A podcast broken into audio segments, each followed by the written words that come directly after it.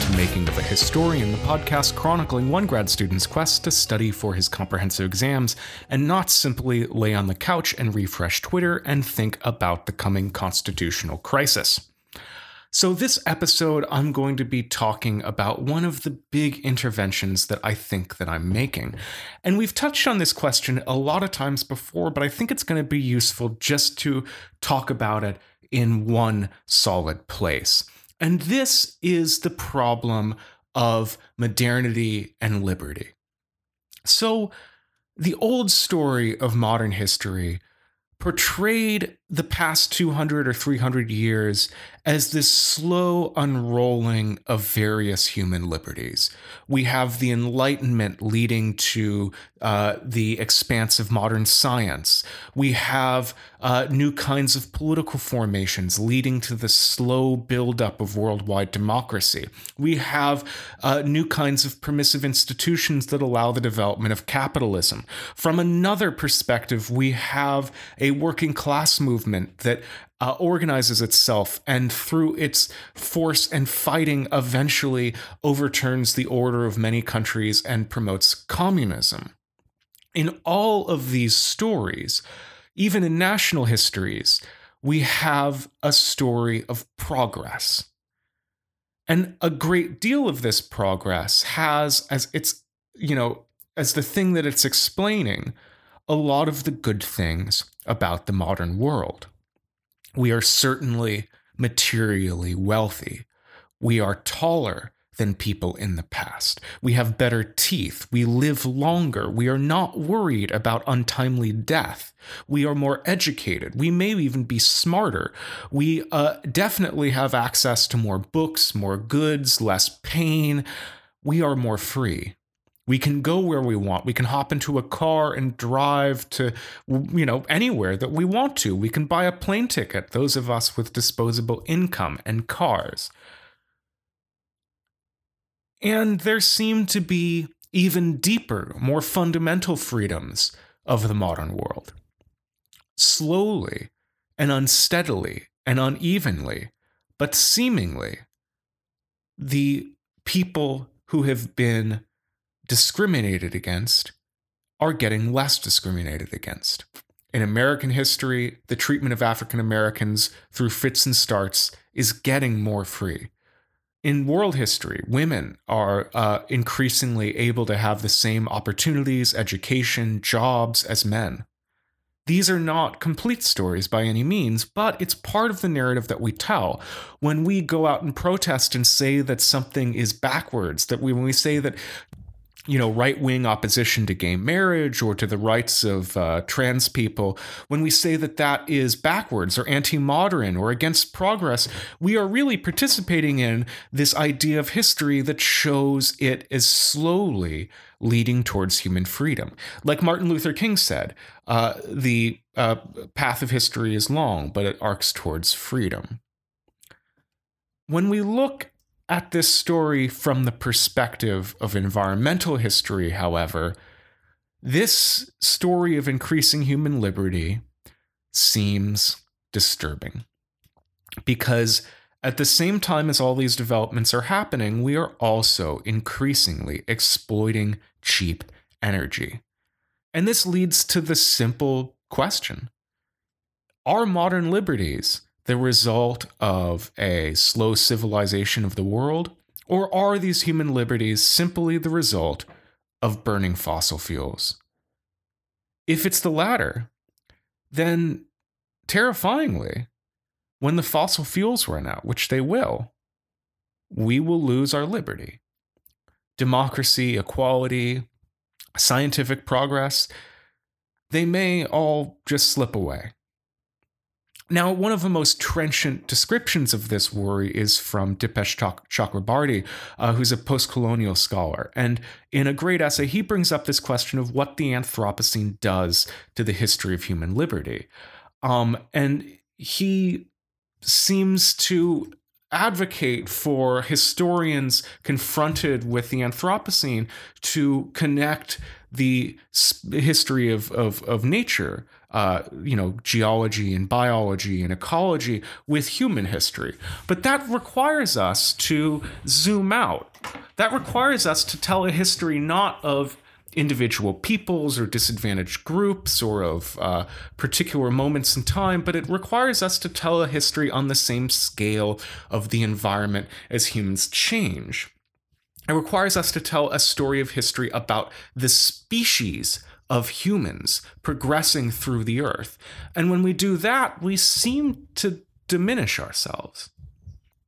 Now, here's some concrete uh, examples of how this happens. Timothy Mitchell, in his book Carbon Democracy, argues that a lot of uh, the stories that we tell of the expansion of Western democracy are really stories of uh, particular moments in which energy regimes needed to pay attention to workers. He has this big question of why is it that countries that seem to have a lot of oil also seem to not have democracy? And his argument is this democracy comes about in most Western European countries during the coal era. And it comes about during the coal era because coal is punctiform. It, it, it, it is scattered throughout the earth. It's heavy. It requires people to move it, uh, to actually physically move it to, to make it work. And so there develop a number of bottlenecks in the system of production around coal fields, around transportation infrastructures. And these, at the turn of the 19th century, provide working class political movements with the opportunity to sabotage the global capitalist system. They can strike, they can, um, you know, put up a picket line, or they can break things. And this re- forces the powers that be to advance their demands, to allow for there to be more democratic participation. Oil, on the other hand, does not have the same opportunities for sabotage. Oil is gathered in a very small number of places that require massive amounts of geopolitical strength to hold on to. Oil is in deserts, in isolated places in the world, in the middle of the ocean. And oil is very easy to transport. It is a liquid, so you can pump it through uh, pipelines. And it is much more dense, uh, it's much more energy dense than coal is. So it's lighter, so you don't need as many people. You can just, you know, imagine this by thinking of your car, which is an oil powered thing, and thinking about how much human effort it actually takes to run it. And then thinking about a locomotive, a steam engine, that requires actual people to actually sh- physically shovel in s- coal into the furnace to make it go. And so for Mitchell, the whole story of you know uh, democracy is uneven. It's geographically uneven. It's only in those places that have this particular kind of industry based on coal-fired stuff, and it's contingent upon energy. It's contingent upon the energy regime. Another uh, example uh, of this is to think of uh, explanations of why women start to have a greater share in the public sphere in the middle of the 19th century. And to do this, we might go uh, to John Stuart Mill's um, uh, essay on uh, uh, the rights of women. And in that, he argues basically that it's energy, that it's coal. He says that um, the reason for, the initial reason for uh, uh, the differences in the sexes is that men are stronger, physically stronger. And so they're able to uh, be more successful in the more barbaric ages where physical strength is necessary for war and for industry. Now, in the modern world, Mill argues, back in the middle of the 19th century, muscle is not actually that important. We have machines to do what muscle does, and so men and women can be equal. And we've seen this story in my tales about modernity. I argue, uh, sometimes trenchantly, that uh, women were locked out of the public sphere for a long time, and they developed an alternative domestic public sphere. But this had to wait until domesticity was open to more women. And it was open to more women not because of a political development about people changing their ideas about what domesticity was. It wasn't, you know, developed because of a class argument about who was able to, you know, be respectable. It developed because of the advance of a bunch of labor saving technologies that meant that you needed fewer human hours to keep a house clean. It happened because of indoor plumbing and washing machines and vacuums and uh, central water heaters and uh, the decline of coal dust in the air that meant that you know people had to clean less we can see this story again in, in, in the history of childhood education. One of the things that we've discussed many times is how the concept of the child changes throughout the 18th, 19th, and 20th centuries. Children go from little humans who have to be educated by society in order to participate in the life of work. And this is why, for people in the 18th century, sending children to factories was not a hideous thing. Sending children to factories was a charitable thing. It taught them the discipline and the order that they would need to survive, and it gave them the money that they could use to help their families. In the 19th century, this begins to change. Children start to be thought of as a special part of human life, that they are, you know, a new kind of category of being that deserves to be protected. And part of this protection is to be protected from the world of work. Now, this was a political development. This was something that was pushed by working class political associations so that men would not be outcompeted by cheaper uh, child labor. But to understand how this could happen, we have to reach into the uh, uh, the ecological arguments. People in the 19th century were able to work harder because they had cheap energy. And this let them do the, you know, fairly uh, luxurious thing of doing of of saying that child labor, even when it was, you know, possible, was something that people would not do. Um, we can see this this connection between energy and human liberty perhaps most clearly in the population of the world today. We have something like 8 billion people on Earth. This is strikingly different to the billion people on Earth in 1900.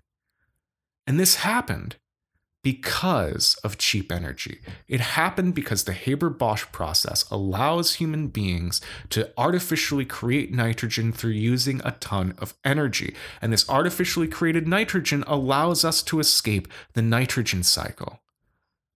That is the reason why you and I are alive, most likely. And that is definitely a story of energy. So this leaves me stuck. This leaves me worried. Because I think that we cannot have the society that we have without cheap energy. And yet we need to lose our addiction to cheap energy lots of back to the landers argue for us just to cut off our addiction to fossil fuels, but that implicitly means that we drop the population of the world by 90%. And that means chaos. That means political division. That means slavery and genocide. And I don't want that. And yet, it's hard to think of the world that we live in now, where we work and consume the amounts that we work and consume for 200 more years. It's hard to imagine it for 50 years. I personally think that I will die before seeing the uh, great change happen, but I don't think that my children will die before the great change happens. And from a historical perspective, this just makes me feel stuck. And that's what I want to do in my dissertation. I think that my dissertation research opens up this possibility to look at the question uh, of the links between human freedom and cheap energy. Because we know that it exists. We know that we can we can associate these two things together, the rise of human freedom and the rise of cheap energy. But there's not been a sustained research program into this question. And I think that my study of uh, civil society in the 18th century actually has a really good moral that can help us imagine a political future with uh, more expensive energy. The thing is this in my story, what you get is a expansion of organizations in the early 18th century. Uh, these happen for fun. These happen because people like to organize themselves together. People like the pleasures of association. There's a knock on effect that they help people uh, do more things at greater distances. When these organizations are hitched into the cheap energy economy, they are pushed even further into specialization, into geographic reach, and into power. And they become the organizational world that you and I live in. They become capitalism. They become the network of companies and civil society organizations and governments that control most of our lives. And they are the, you know, operating system that explains why we work so much and why we consume so much. We consume so much because there are marketers telling us that we need to consume. We consume so much because consumption is one of the ways that the organization that undergird our society measures its success or failure. We consume so much because we've developed the identity of consumers as political creatures. We consume so much because our public spaces have been organized so that a lot of our interactions with one another are predicated on consumption. Just think of you as a teenager going to the mall to hang out with your friends, or you right now going to a bar to hang out with your friends. These things are all consumptive uh, uh, public spaces. And so, from this perspective, it seems that a lot of these organizations are, are inherently connected with cheap energy. But I think that there's a different moral. I think that there's actually a positive story to this because the rise in civil society that I chart happens before cheap energy. And the civil society organizations that I identify as operating from the love of the pleasure of association are popular before uh, the Industrial Revolution happens, before cheap energy starts to change things. And this offers perhaps a utopian, but at least an alternative conception of how humans organize themselves. We might imagine a future where people do not work in for profit companies and we do not orient our lives towards consumption. Instead, we work in civil society organizations whose main goal is not production or consumption or social change, but rather solidarity and pleasure. And thus, a lot of our lives are reoriented towards status within these organizations, towards pleasure in these organizations, towards all those things that we do in organizations, but not towards actually making stuff and consuming stuff. And I think this is helpful because it allows us to think of a world in which we can survive with uh, the limited energy that renewables are going to give us. Uh, and if I'm right, and that a lot of modern freedoms are generated from these civil society organizations, if we have a rich civil society that is, you know, uh, uh, not productive and consumptive in the same way that capitalism is today, then we might still be able to cut the fossil fuel addiction while still preserving our freedoms. We might call this an advanced renewable economy, jumping off of uh, E.A. Wrigley's uh, uh, dubbing of, of pre modern economies that is advanced organic economies. And so in the this advanced renewable economy, we can imagine instead of production being pushed by uh, physical capital and cheap energy, we have uh, organizations using social and cultural capital to produce ideas, events, music, and art. And if I, you know, if you think that this is too utopian, and it certainly is, but if you think that it's too utopian, think about the sort of jobs that people have today.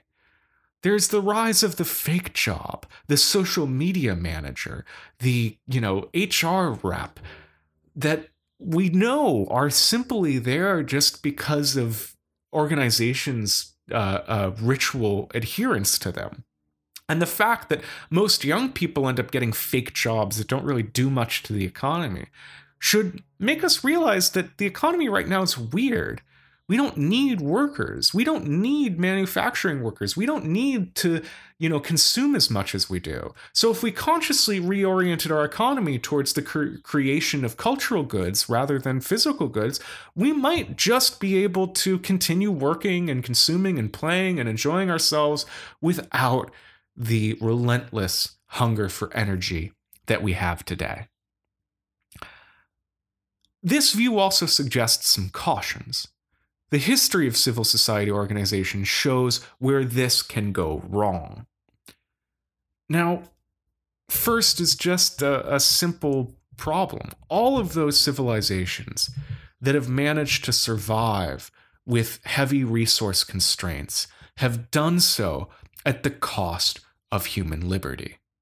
Japan in the Tokugawa, uh, some periods of Chinese history, uh, they all require intense social control. And that intense social control seems poison to the kind of liberal freedoms that I'm talking about. So, in addition to thinking of a new way of working and consuming that privileges social and cultural capital rather than material objects, we also have to imagine forms of social control that are not as oppressive, that are more voluntary. Uh, but that does not that that really does seem utopian. The second is that all of these groups will have their problems. All groups we know work by excluding people, and these civil society organizations are no different. A big part of my story is that they exclude women and uh, poor people, and that this generates long term differences in social capital that are damaging for people for a really long time we should not be under any illusions that these civil society organizations will be, uh, you know, decent. They'll be like fraternities filled with broy, exclusionary jocks. And how to solve that, I'm not sure. Thanks very much for listening to this episode of Making of Historian. If you like the show, rate and review us on iTunes, share us on social media, uh, tweet a question to me at, at MackieTeacher, M A C K I E. Uh, thanks to Duncan Barton for the image, and thanks to Jonathan Lear for the music. I will be back this afternoon with more stuff about energy and society.